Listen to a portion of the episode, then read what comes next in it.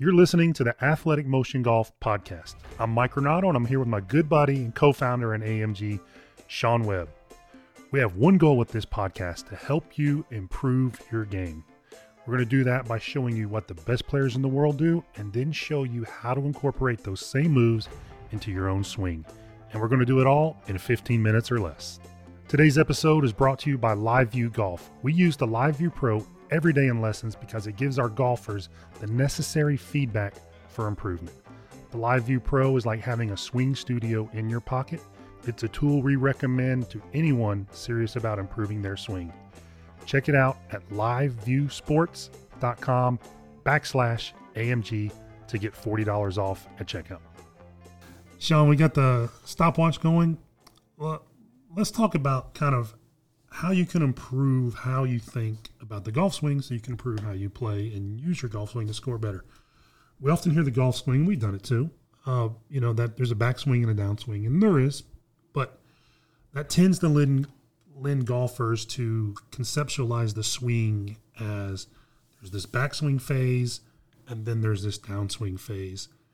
In essence, really a better way to think about this is in thirds. Right? There's a first third of the swing, there's a middle third, which so many golfers don't even have. I'd say mm, a very high percentage of golfers do not have that this. middle third is where a lot of magic happens. It's the magic. Yes, and then there's that that last third, the third third.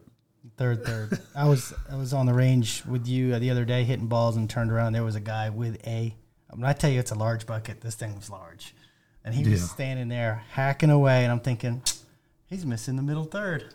You know, you, when you look at swings as much as Mike and I do, and, and some of you probably do too, you start you notice things that probably a lot of other people wouldn't even notice. I picked up right away because we had been talking about. It. I was like, here's here's a podcast episode right here. This guy who's doesn't have the middle of the swing.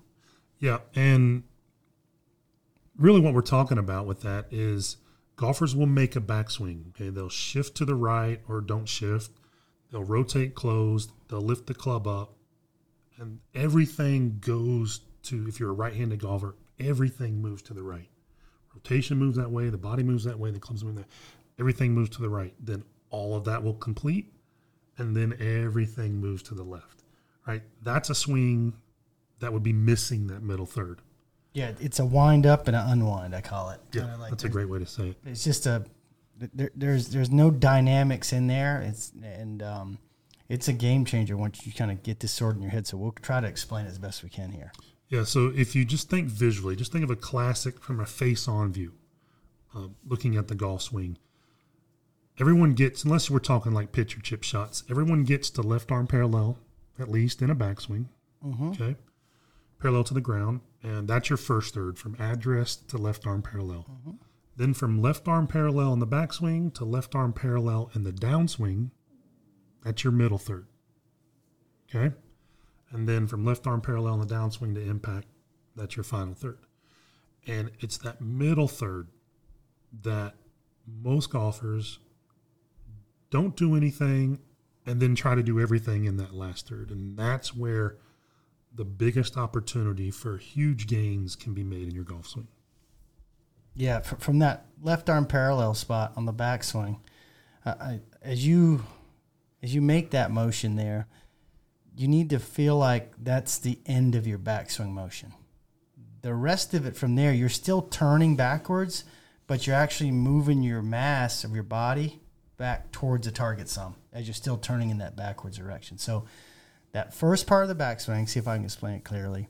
You're, you're going to allow the weight to shift to the right slightly. Your body might move to the right a little bit. We see about one inch or so, and it maxes out somewhere in that left arm parallel, maybe a little bit before that, but in that left arm parallel on the backswing. From there, as you're finishing your backswing, that middle third is finishing the turn and and recentering, as we would call it, and kind of ending up back in the middle of this of your weight would be 50-50 at the top at that point. Did I Yeah. explain that correctly? Yeah. Yeah, we'll walk them through it. So uh, let's start from address. So, what should happen in this first third of the golf swing, both rotationally and laterally? Because no matter how many guys, girls like to think there's no lateral motion in the golf swing, there is, and there should be. You see it in every great player. You- you- In fact, no one rotates without moving laterally. We haven't seen that yet. No. So, knowing that it exists, knowing that all good swings have it, it's up to you to make sure it's done correctly. So, what should happen in this first third from address to left arm parallel in the backswing? So you've got some lateral, Okay. um, little shift to the hips to the right, a little bit upper body. Uh, we usually see around one inch or so. Yeah. So, uh, essentially, a golf ball hmm That's width a good way to think to a about it. little bit under a golf ball width is, is what the best players in the world do. And the big point there to make is that it's done in most cases before the shaft is parallel to the ground. So it's done in the first couple feet of the golf swing. That's right. It, you kind of get over there and, and hang out there a little bit as you get the club moving up, up toward that left arm parallel position. Right. You're, you're you're just doing this stuff earlier. Like golfers are great at procrastinating in the golf swing, right? They won't do much, and then as the club gets to the top, they haven't done anything dynamically. So they'll then they'll kind of shift to the right, and you want to just rewind the clock and get this shifting happening very early in your swing, so you can use all the rest of your backswing to kind of recenter yourself, and it's not a big push, shove, dive, or anything like that to the front side. Yeah, that's right. You got to do. You got to put the work in early. Like if you're going to retire, you got to put the work in early, so you can retire later, right? So you want to put the work in early in the backswing, and that means move to the right some, get that recentering piece. And we've got tons of videos on recentering. That's that middle third, and you could look at it as you know the, the middle third being done at the top or that left arm parallel on the way down. But that that segment where you're finishing the backswing, but you're still you're still drifting back toward the target and then you can just kind of unwind from there you don't need to go forward anymore you get really do most of the work in the backswing Yeah. Um, we capture everything, all of our 3D data is on gears, and gears will locate the center of the pelvis. Okay, so we're not really tracking, we can, when we're talking about lateral motion, saying it goes an inch, inch and a half to the right, we're talking about the center of the pelvis. So a lot of golfers, just because, you know, video is the only tool that they might have, they're looking at the edges outside of the hips, right? you know, obviously the hips are kind of an ellipse, and when they turn, the right hip is going to go behind. It's going to move away.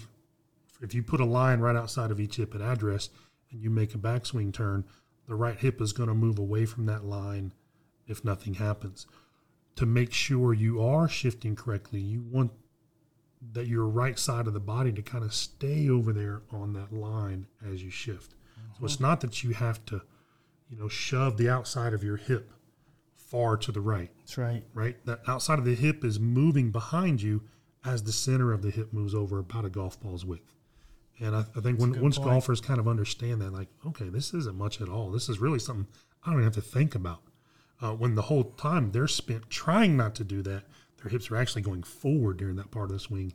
And like we say all the time, if you're doing the opposite of what great players do, it's it's something you should pay attention to. yeah or if you try to get locked in early and not do anything a lot of times those players will be moving to the right at the top of the swing they'll they'll make a late pelvis shift away from the target Yes. right? Some some will reverse spin it and kind of take it towards on the backswing, but a lot of guys will keep it so frozen that they need some momentum, and in that second half or second third of the swing, uh, they will shift way over to the right with their hips, and that absolutely destroys any chance of making a good downswing. there's something very um, kind of intrinsic in all of our DNAs with an athletic motion. If you're going to pick up a ball and throw it far, if you're going to do, you know, hit someone hard, if you're going to do anything like that, you're going to shift, turn, shift, turn, right? It's just pretty innate. You don't even really have to think about it if you can throw a ball at all. Um, what we see, what you're talking about, is we'll actually see the golfer, right? I'm not going to shift to the right. I'm not going to slide to the right. So I'm going to turn and the hips go forward actually in the turn. And then, okay, now I've got to find some speed somewhere. So they'll actually go forward, then move to the right, and then move forward again. And it creates a nasty little chain of events for the downswing. And there's no chance to get the club on playing with that motion. I mean, the the, the more we do this, the more we realize that the knees and the hips basically control the swing, right? I mean, obviously the arms are attached to the to the uh, the club with the grip, but if you don't have these fundamental movement patterns correct uh, as you make the swing with your lower body, knees, hips, it's it's almost impossible to make a decent looking golf swing Right.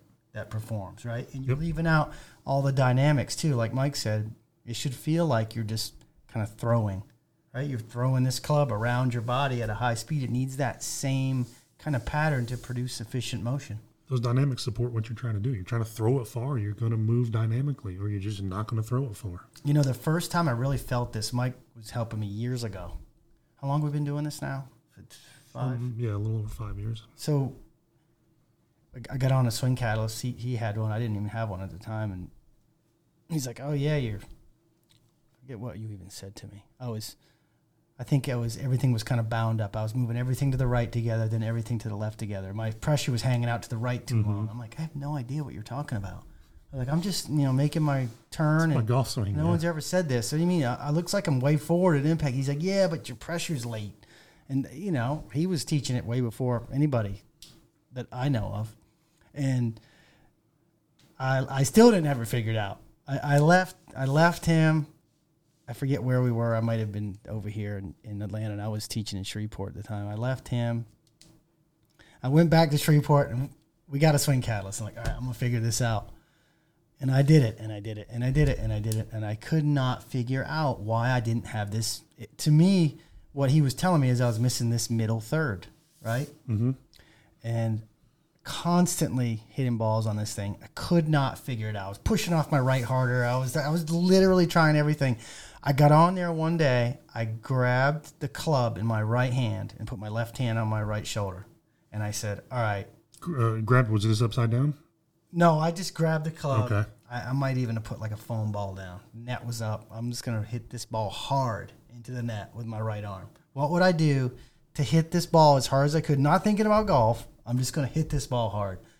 And I grabbed it in my right hand. I made this kind of shift off the ball.